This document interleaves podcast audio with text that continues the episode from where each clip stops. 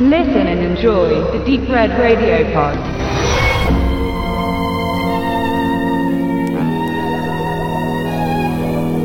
Ja, Chillerama, der läuft 115 Minuten. Darüber hatten sich auch die vier Regisseure geeinigt. Dazu beigesteuert haben also Folgen Adam Rifkin, der hat die Godzilla-Episode gemacht und ist verantwortlich damals schon ein paar Jährchen her für den Detroit Rock City. Da hat er nämlich auch den ähm, Tim Sullivan kennengelernt, ähm, der den Detroit City damals produziert hatte und aber zum Beispiel auch selber als Regisseur vorher 2001 Maniacs gemacht hat. Er hat die Episode I Was a Teenage Bear inszeniert. Die anderen beiden im Boot sind halt der Adam Green, bekannt sicher von Hatchet 1 und 2. Der hat die Diary of Anne Frankenstein äh, Geschichte beigesteuert und dann die Rundum-Story kommt von Joe Lynch, der äh, also quasi das Zombie-Movie gemacht hat und vorher zum Beispiel Wrong Turn 2 in seiner Vita zu stehen hat. Also alles so vier junge, aufstrebende Regisseure, ähm, die den Chillerama da verzapft haben, hat eine FSK 16 vollkommen gerechtfertigt, ist seit ein paar Wochen draußen bei uns auf DVD und Blu-ray. Es spielen mit, also will ich jetzt gar nicht viele nennen, in einer größeren Rolle der Ray Wise, den kennt man vielleicht aus Robocop, Twin Peaks oder Jeepers Creepers 2. In einer Doppelrolle sogar die Lin Shay, neulich im Kino mit Insidious, äh, früher mal Nightmare on Elm Street oder dazwischendurch Snakes on a Plane. Und der gute alte Eric Roberts hat äh, auch mitgewirkt. Äh, den habt ihr vielleicht schon mal in The Dark Knight gesehen, neulich in Das Kind oder The Expendables. Ähm, die äh, Veröffentlichung, die aktuelle, kommt von Sunfilm Entertainment und äh, kommt natürlich im Normal Deutsch und Englisch und deutschen Untertiteln.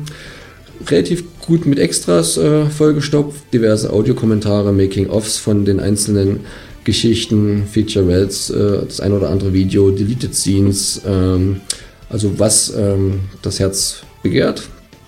Und die Idee, hatte ich ja schon angesprochen, kam halt von Rifkin und Sullivan, als sie damals Detroit Rock City gedreht hatten, dass sie dann irgendwann mal gerne was zusammen machen wollten. Das hat dann irgendwie wirklich geschätzte, ich weiß jetzt gar nicht genau, zwölf Jahre gedauert, bis alle mal Zeit hatten.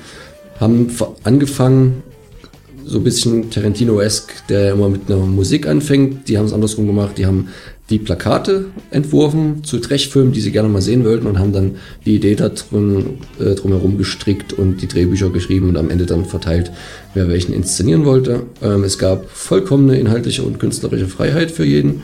Es wurden also da keine Gefangenen gemacht, was man besonders wahrscheinlich auch an der Episode sieht, die ähm, ja nur ganz kurz geht und das jetzt zu sehr ins Detail gehen will. Es gibt also quasi eigentlich noch einen, einen vierten Film, der bricht dann aber ab. Ähm, vielleicht ganz gut oder auch nicht. Also war schon die Geschmacksgrenzen zum einen äh, sehr. Der war schon ziemlich scheiße. Ausgereizt, ja, so ein Thema. Genau, aber wie der David gerade schon leise sagte, sehr kunstvolle äh, Horror-Trash, Grindhouse, Autokino-Scheiße. Also mir hat das sehr gut gefallen. Also die haben da wirklich einen Fun-Film gemacht, der, denke ich mal, für, sie, für sich selber war, aber auch denk, einem sehr breiten Publikum äh, das Herz hochgehen lässt. Nicht nur, wenn man besoffen ist. Also ich habe den Film jetzt schon viermal gesehen und auch nüchtern macht der unheimlich Spaß. Ich kenne aber auch Leute, die dem gar nichts abgewinnen können. Es war jetzt eine Frau dabei, weiß ich nicht, ob das ein Geschlechterding ist, aber keine Ahnung. Äh, er ist halt wirklich eine Hommage, eine sehr liebevolle und kreative an so die Trashfilme. Stichwort Roger Corman etc. Und ähm, er lässt keine Geschmacklosigkeit aus. Und er ist auch vor allen Dingen ein Zitatfeuerwerk im wörtlichen Sinne, wie man es zum Beispiel an manchen Schauspielern oder deren Rollen äh, festmachen kann, die deren ganzer Text sich nur aus Zitaten mehr oder weniger zusammensetzt. Also da kann man unendliche Weiten ergründen äh, und man würde immer wieder fündig werden. Also von mir äh, rundaus gelungener Film aus meiner Sicht mit sieben von zehn Punkten. Warum er bei der IMDB nur 5,6 hat, kann ich persönlich nicht verstehen. Wie sieht's bei euch aus? Also ich mache einfach mal den Anfang. Diesmal bin ich das sozusagen das Fleisch im Sandwich. Also mein Fazit zu Chillerama fällt relativ kurz aus. Im Grunde genommen äh, sollte man den Film als das betrachten, was er ist, nämlich ein Partystreifen. Exzellenter Trash-Streifen, B-Movie-Hommage. Ähm, äh, er schafft es sogar äh, sehr oft, mich an alte Troma-Zeiten zu erinnern. Ähm, also gerade bei solchen äh, Highlights wie Watzilla oder äh, I Was a Teenage Werebear, äh, den ich bei der ersten Sichtung nicht so toll fand. Aber im Nachhinein, der ist absolut klasse und natürlich mit einem kleinen Cameo drinne von Ron Jeremy, also wirklich der Pornodarsteller überhaupt, äh, als quasi, naja, äh, schwuler Bär. Hm? Okay. Ähm, also wie gesagt, ähm, der Film lässt keine Peinlichkeiten aus, wie schon äh, Lunin das so schön äh, gesagt hat. Und von mir definitiv bekommt er saftige 8 von 10 Punkte. Und ja, im Grunde genommen gebe ich jetzt einfach mal den David ab, was der dazu meint. Also kann ich mich halt auch nur wirklich anschließen. 8 von 10 Punkten gibt es auch bei mir. Also meine Liste ist lang, was man jetzt hier alles aufführen könnte. Das würde wahrscheinlich zu, zu viel werden. Also ich wie schon gesagt, es ist ein absoluter unterhaltsamer Trash-Film, der auch Trash sein möchte, aber auch nicht künstlich Trash ist, sondern ja, er ist halt einfach eine Hommage an die ganzen schlechten Filme und das in einer wunderbaren Art, sei es eben in Godzilla, in dem ein Spermium da heranwächst und dann einen auf Godzilla macht oder I was a Teenage Fairbear, ja, Music, ein einfach mal ein schwules Musical mit Horroranleihen, also wer kommt auf solche Ideen? Und daneben Anne Frankenstein, ja, man kann sich schon denken, was da drin vorkommt. Also es ist rundum gelungen, es ist voller kranker, aber richtig guter Ideen, die absolut Spaß machen. Dann auch die Rundum-Story, also man merkt eigentlich schon in den ersten drei Minuten des Films, wo halt von einer Zombie-Braut aus dem Sarg einem Typen der Schwanz abgebissen wird. Also ja. Kann nur gut werden. Kann nur gut werden, sehe ich ganz genauso. Hier kann ich immer nur sagen, egal ob nur nüchtern oder betrunken, macht euch den Spaß, guckt euch diesen unterhaltsamen Film an. Am besten in einer Männerrunde, wie Luan schon sagt, ist vielleicht eine Frau, ist vielleicht ein Ding, wo, ja, man soll ja nicht vorurteilsbehaftet sein, aber. Also ich habe den mit meiner Freundin geguckt, die fand den überragend. Ähm, ja, ja äh, liegt wahrscheinlich an der, keine Ahnung, äh, äh Humorinterpretation oder ähm, ja, also wie gesagt, ähm, absolute Empfehlung kann ich aussprechen. Ist seit langem mal wirklich wieder ein sehr, sehr guter Trash-Streifen.